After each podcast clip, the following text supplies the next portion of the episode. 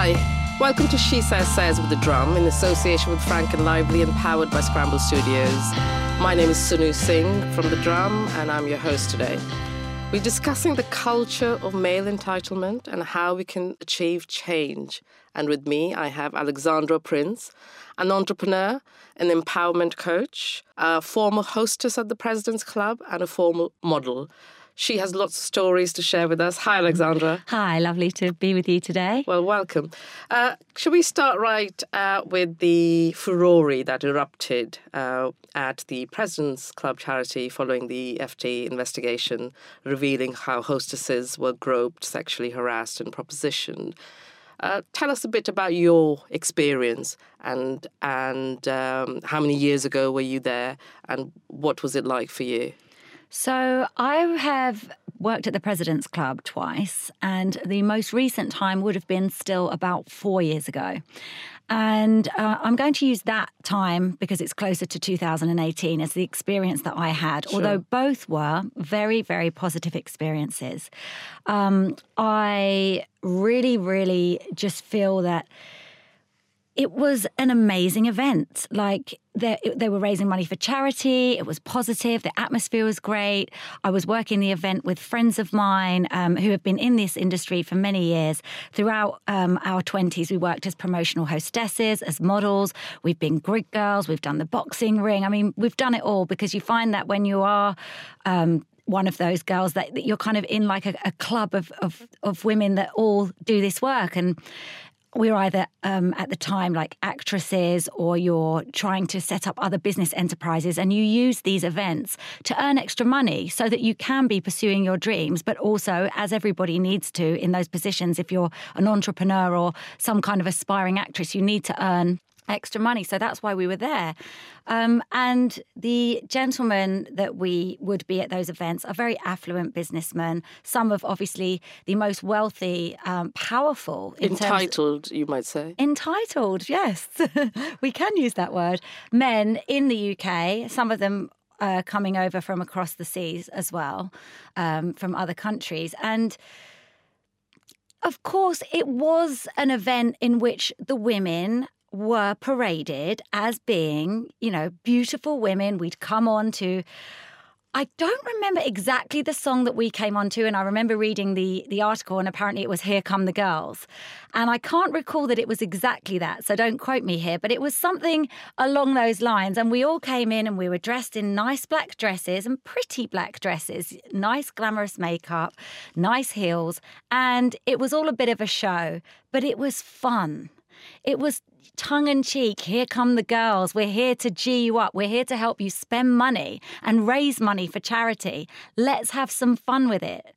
It wasn't in in in my eyes that wasn't really sexist or can I say the most uh, surprising thing um, from my part was that it took uh, an FT journalist to go in and look at almost breaking that, you know, some kind of misogynistic bubble, so to speak.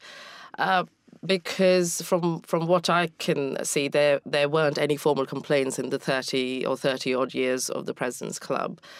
However, it is 2018, and I I just wonder because the times have changed, and uh, as you said, you were there uh, before the 2018 scandal erupted, whether uh, what's been happening now and whether this, the story in 2018 reminds us almost of the, the, the, the power that is still set up to exclude women. I think obviously there was an article and a journalist, a hidden journalist there because it was 2018 and there has been the Me Too movement. movement.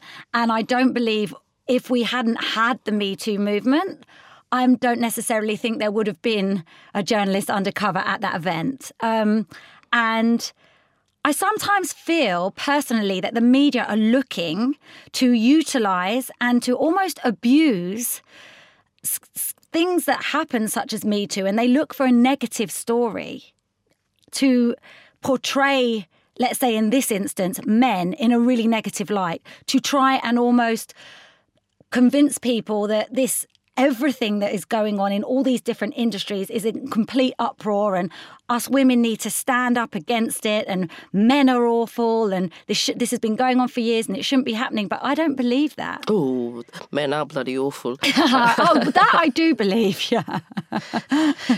you you you you uh, you are creating some controversy here because um, uh, because your journey, your personal journey, is interesting because mm. from from uh, as you said, from being one of those those hostesses, being one of those girls who was uh, being paraded and was on show, you are now an uh, entrepreneur that coaches everything about female empowerment.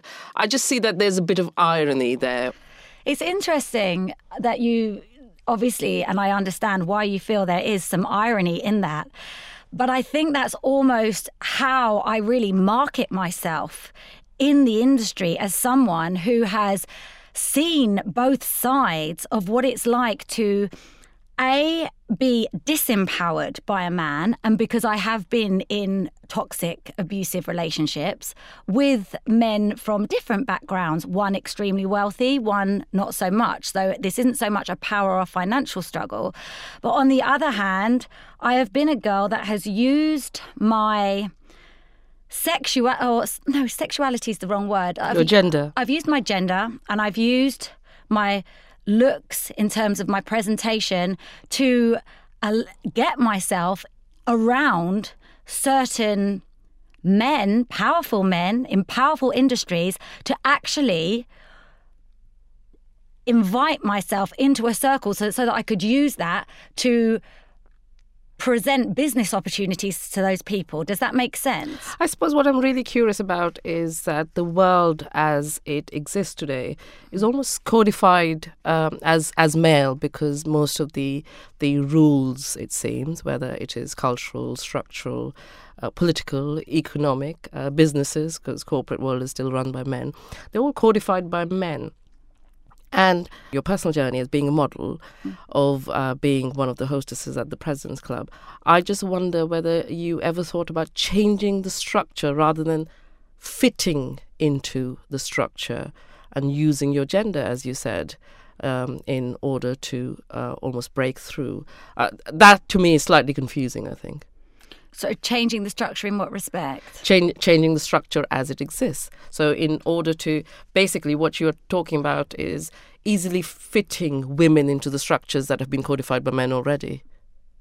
I don't think too much about these kind of things, if I'm really honest with you. And I think that's where I feel like everything is being overthought in all of these areas. And I understand that we need to challenge certain things. And I'm I'm in awe of the the women that stood up, the suffragettes, to get us the right to vote and to empower us. But I feel that we should just do what feels right to us. If we want to be a hostess who goes out and is enjoyed for what she looks like, and at the same time earns some money, is around a good environment, which they're raising incredible amounts of money for charity, and we feel comfortable, then that's our prerogative. No one puts a gun to your head and says, you've got to go and be a hostess we decide to take that position.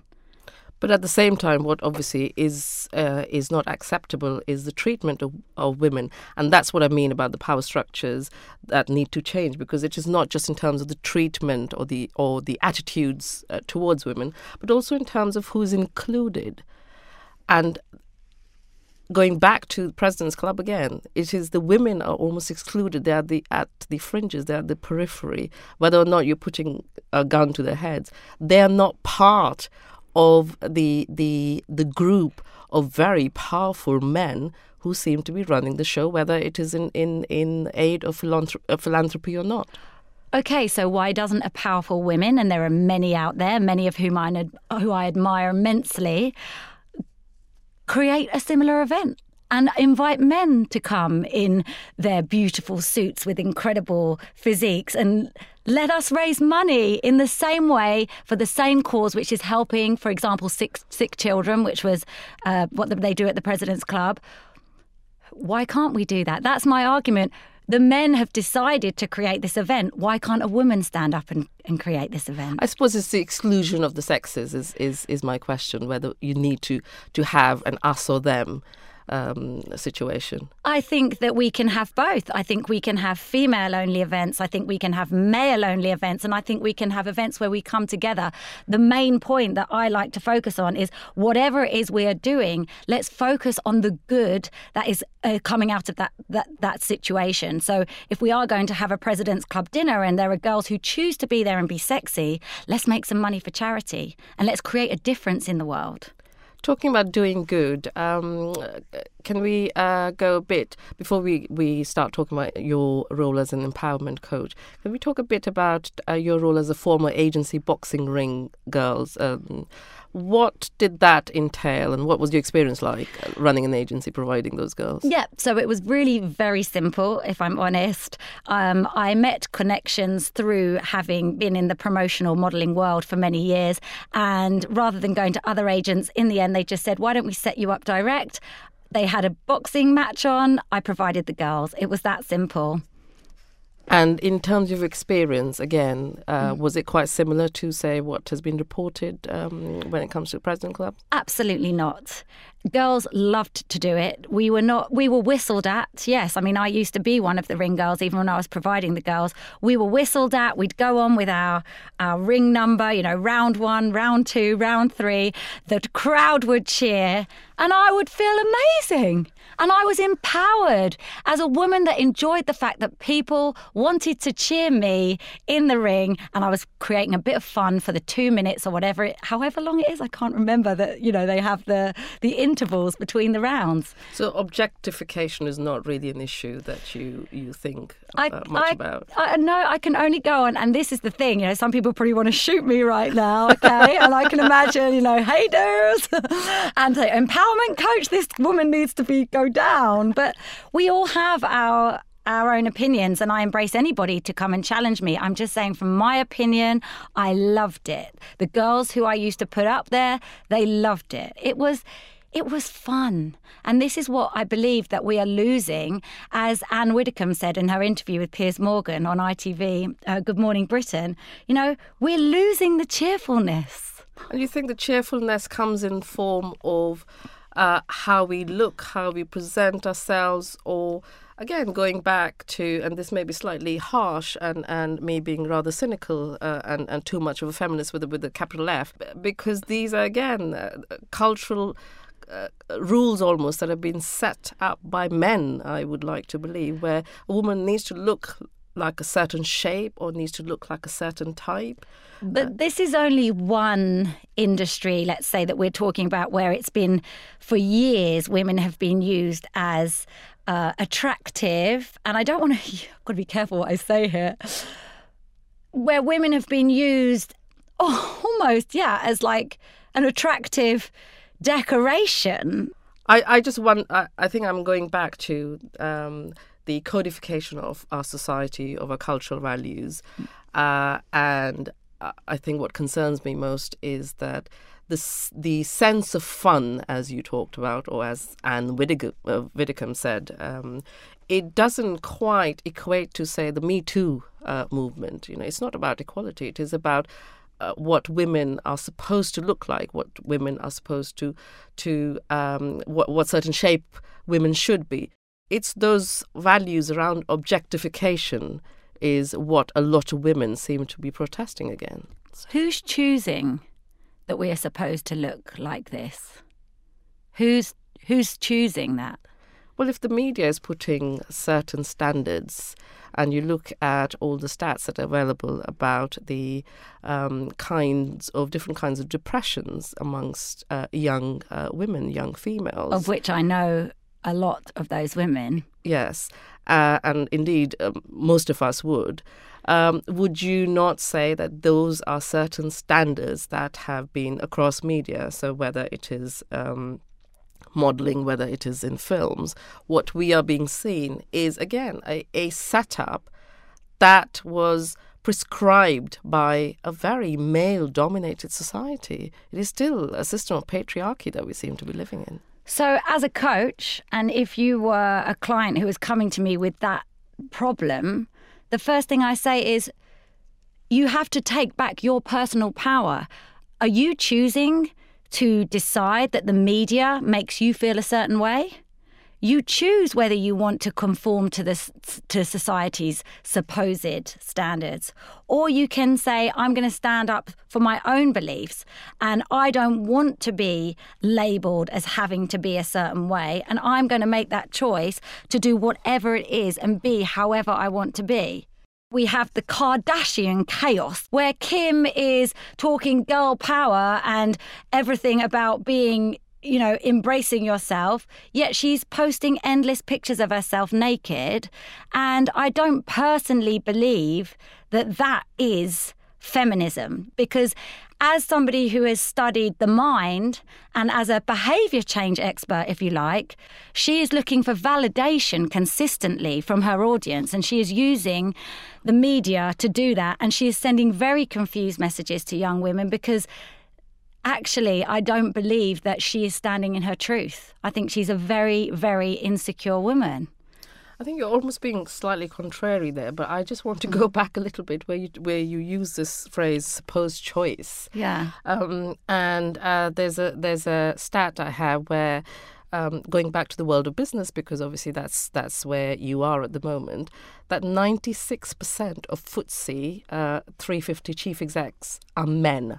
Mm. And you know what does that mean? That in an average gathering of 100 business heads, there'll be only four that'll be women. See, I understand your statistics, but I work part time in financial services. I've just played an integral role in. Um, Which is, again, very male dominated. It is. It is. And I've been used to that environment and I've been used to those kind of men for so long that perhaps maybe I just. I almost go along with the banter a little bit. I know when I walk into those kind of environments that it is going to be a bit like that. And I embrace it and go with it. Talking about embracing, does that mean that we don't need to achieve change? Is that what you're saying? I think we do need to achieve change, but I think most of all, we need to stop taking everything so seriously. Everything is just becoming so goddamn serious. Every everything has to be questioned. Every action, every like why? I personally don't like the news. So perhaps you know this isn't what you were expecting this interview to be. No, no, I don't expect anything. It's it's, it's actually fun doing yeah, this. Yeah, yeah, no, definitely. Well, it's fun for me, even though people might hate me. so sorry, you were saying yeah. you don't you don't like the news. Uh, I don't. I don't like the news. I find it exceptionally negative. I do realize that we have to understand what is going on in the world, but I personally have managed to empower my own life through just truly doing what makes me feel good and what aligns to me. And if something doesn't suit me, as opposed to going and like protesting against it, I just don't have it in my life. I don't allow that energy into my life. I'll switch off. But isn't that the point that you have reached that stage of your life where you actually have, without probably realizing it, where you have the power to walk away, where you have the power to say no? But if you were to say, look at women who don't quite have, uh, who who are not allowed to either walk away or to say no, that is where the, the question about challenging it, the question about, uh, yes, this is right because this feels good right now, but when I'm, I am not uncomfortable, but I want to move away from it, whatever that situation might be, that's the time when you protest. That's the time when, when you start asking uh, the right questions. So let me ask you the question how the hell do we actually achieve change? Well, of course, we need change.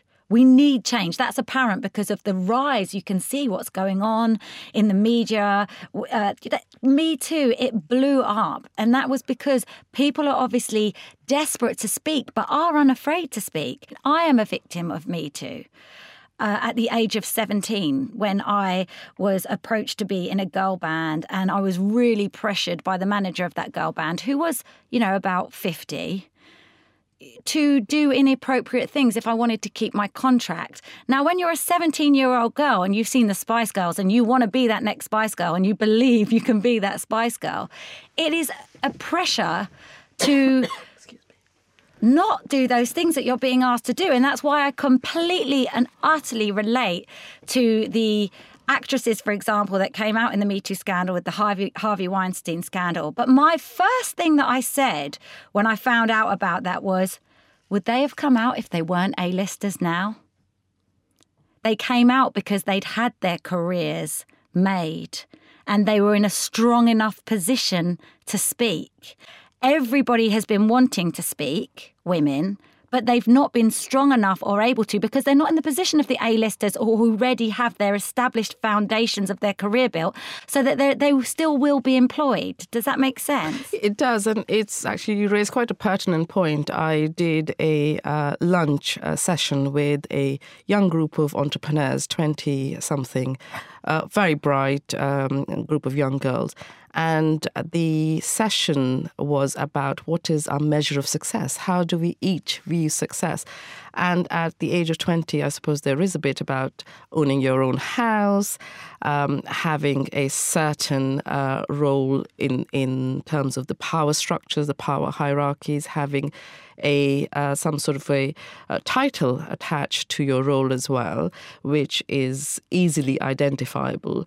Um, and when we were doing the rounds across the room, uh, it was quite interesting uh, to uh, hear someone speak that actually one of them, who was slightly older, said that her view of success was, as you say, was uh, being able to say no. And that is what success meant to her. And I just wonder whether there needs to be some sort of education uh, some sort of learning that we need to educate women as to how do you, how do you get to that level of, of being able to say no. So what you're speaking about now is when I absolutely light up. This is music to my ears because this is what I believe I'm here to do. I honestly believe that when we talk about what is success, and I, I speak about this a lot, we think immediately, like you said, of external things. So we think about we need to have a house or to be promoted in my job or Lamborghini. A Lamborghini, exactly. Millions of dollars in the bank but we don't actually ask why do we want this money? And what is money? Or what is that car going to do for us? Well it's going to validate us. But actually what we need to work on and what we need to work on with young children from the get-go which we're not doing is empowering them with their own self of confidence that the best thing you can possibly do for yourself is to give yourself permission to be yourself whatever that looks like I Yay. have to thank uh, Alexandra Prinze uh, for um, being here in the studio with me. And thank you again, Frank and Lively and Scramble Studios. This is SheSays Says with the drum.